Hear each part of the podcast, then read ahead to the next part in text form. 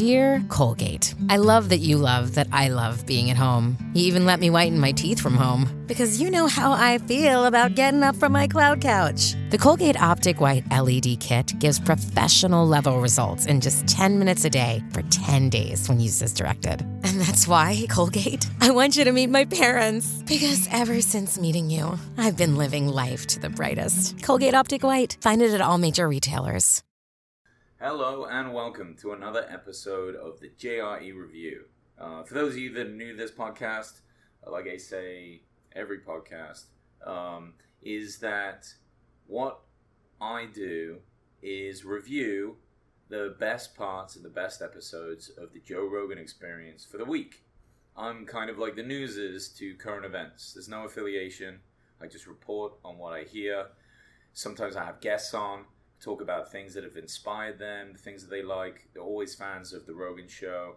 Uh, Rogan Show has been around so long, and there's so many thousands of hours of it that uh, I just felt like it was important that somebody kind of give a breakdown of uh, some of the best parts of what went on in the week. Uh, this week, great episode, podcast 1196 with Dale Earnhardt Jr.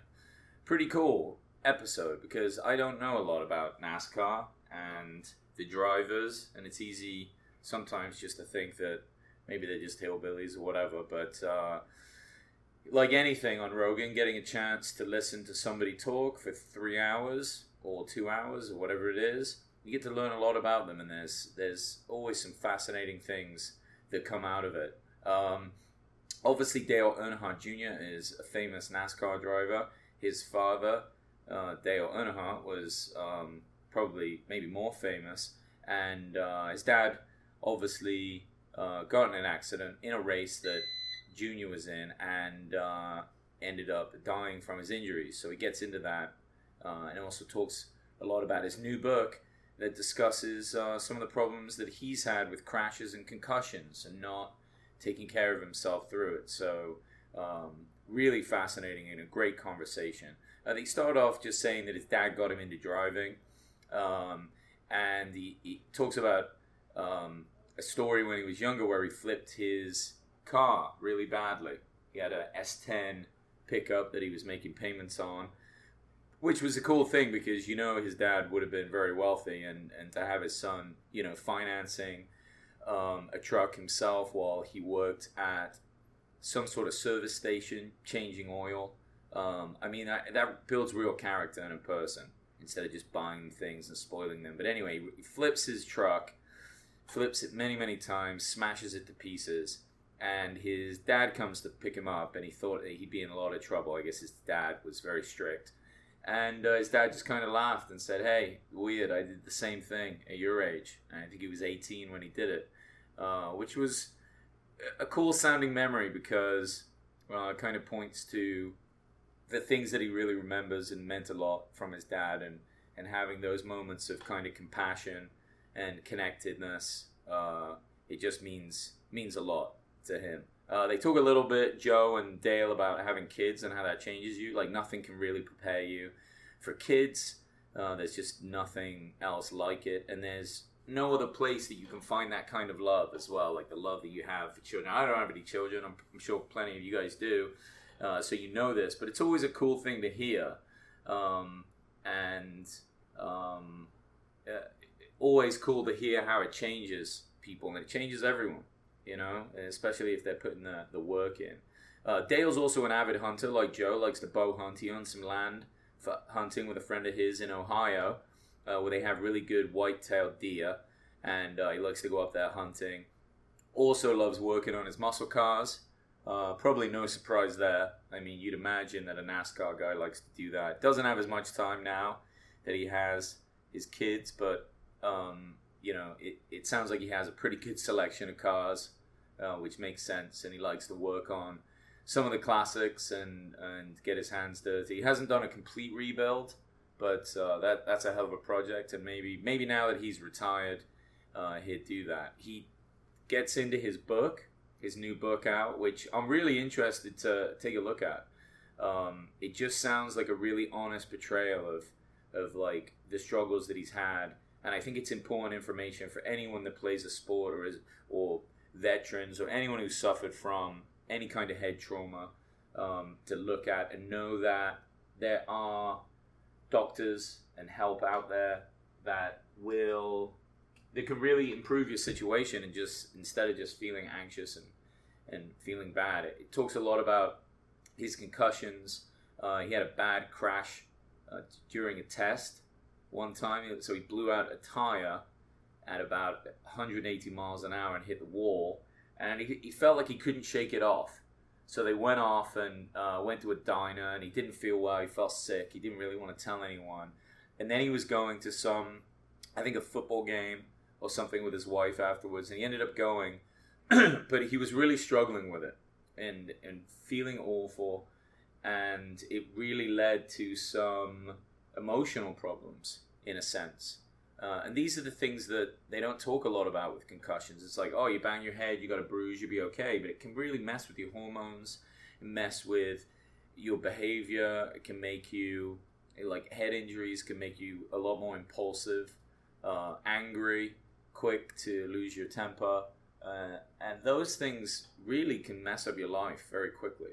So it's pretty brutal. But he ended up going to the specialist uh, and the specialist really dealt with everything with head injuries, knew a lot about it, and helped Dale understand what was happening in his brain, like pointing out certain portions of his brain that were injured and what kind of rehabilitation you need to do. So he did some interesting things. He had this string that had these balls on, and he would hold one end to his nose and the other end kind of out straight, and he would focus his eyes on each level of these balls. And what it was supposed to do is kind of retrain and refocus uh, your eyes and your ability to to um, stay balanced because he was having problems walking and, and like moving around his environment. He would get kind of dizzy and have to hang onto the wall. That's a real problem. I mean, that's really awful. Um, and like any rehab, you know, whether you're fixing your knee or your ankle or, you know, you got to stretch it, you got to move it. And it, in a sense, what's happening with concussions is you got to retrain your brain and the things uh, directly connected to that motor function. And in, in a sense a lot of that is is your eyes you know retraining that. So he said uh, that he had about a dozen concussions in two years which is way too many. Uh, he couldn't walk well anymore.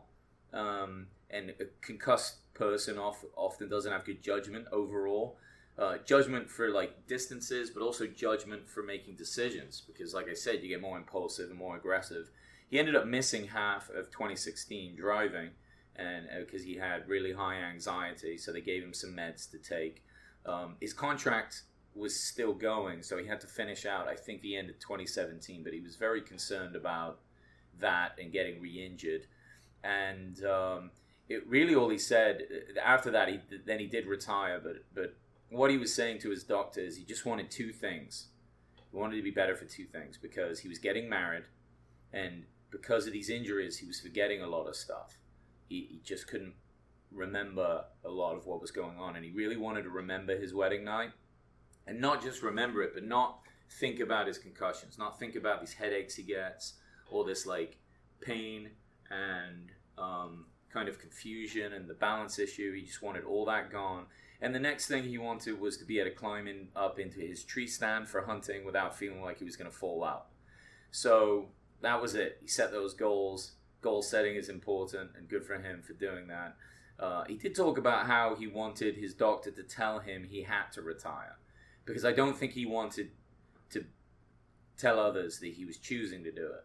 I think he almost wanted wanted an excuse, but his doctor said, "Listen, you don't have to. You don't have the same kind of trauma that a lot of other guys are having that I'm seeing that it's worse, and there's a chance you can keep fixing it. So if you want to keep driving, you can. So he didn't really have that excuse, but he's got kids now. Dale does, and he wanted to really be focused for them, and he decided that he was going to retire anyway. So Dale's book is really just to educate, not to discourage. He's not saying don't go out and do things that are dangerous that could bang your head. Just be educated on what you can do if it happens rest the right way, see a specialist, get checked out. You know, do what you want. Um, just don't suffer without getting proper help. And that also expands out to veterans that have got back from war, that have been near IEDs or explosions, things that will cause the kind of shell shock that will mess up your head, knowing that you know when they get back, um, they should go and if they can, um, I guess to the VA or wherever, and get help from specialists to deal with concussions, so they don't have to suffer with the same depression and and those sorts of things. Um, he talked about the idea of getting back into driving, what Joe did, like, oh, if you wanted to get back into it, could you?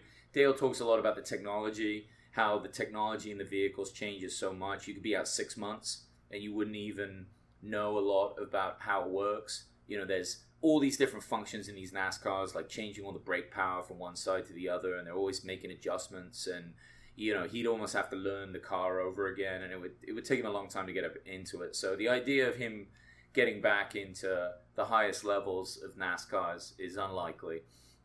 Uh, an interesting thing that he talked about is, I guess in Chicago in the summer they were racing inside the cars. It was getting up to 150 degrees, and they're in there for like three hours. So that's like being in a sauna. I can't even imagine how that's possible.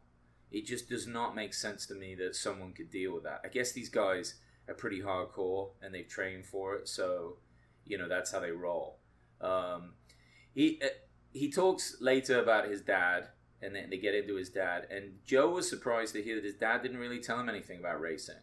It was just more about being a man and being on time and taking care of you know the shit that he needs to and and getting to his sponsors and treating his fans right. And uh, I found that really fascinating. I guess probably Dale Jr. was winning races, so maybe Senior didn't feel like that was necessary. He was like, I just need to make sure that he does things right and doesn't act like a child and and all those things. And that really set the tone in a way for their relationship. And it was cool because after he started winning, um, he and his dad started to do um, publicity stuff together, sponsorship stuff. They got a huge Budweiser deal, which was cool and really brought them closer together. And before that, he didn't really know where he stood with his dad. He didn't think that his dad thought that he was going to amount to anything. So that was kind of tough. And what really got him into racing, because he'd been doing these like smaller races, he'd done like quite a lot of them, over a hundred, and his dad never came to any of those. And even when he won trophies, his dad would just say, "Oh, so and so couldn't have shown up that day because he would have beat you."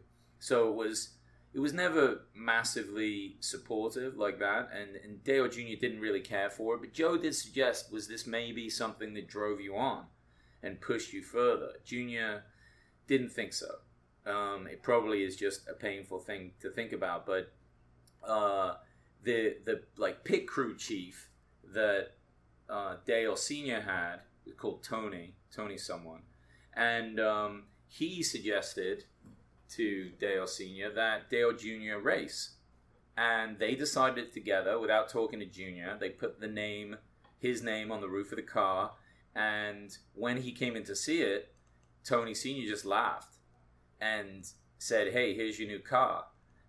And Junior thought it was a joke. They thought they were he was playing a joke on them.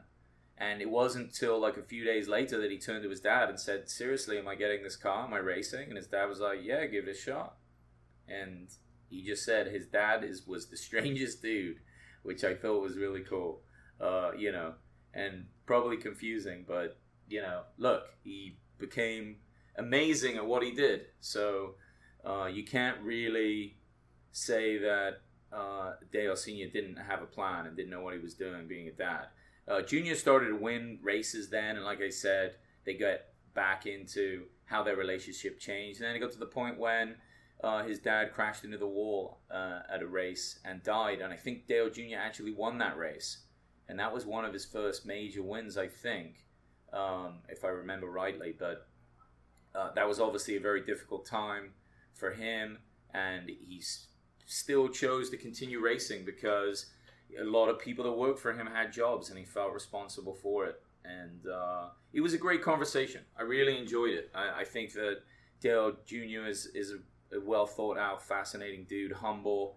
Uh, he wasn't arrogant, douchey, anything, and uh, and Joe was really getting the best out of him. So hopefully he's back on the podcast again. I'd love to hear it, and I'd love to hear what you guys think about it. So uh, email me, link in the um, the post, the podcast, and um, there'll be more shortly. So thanks a lot, and check this one out. Cheers, guys.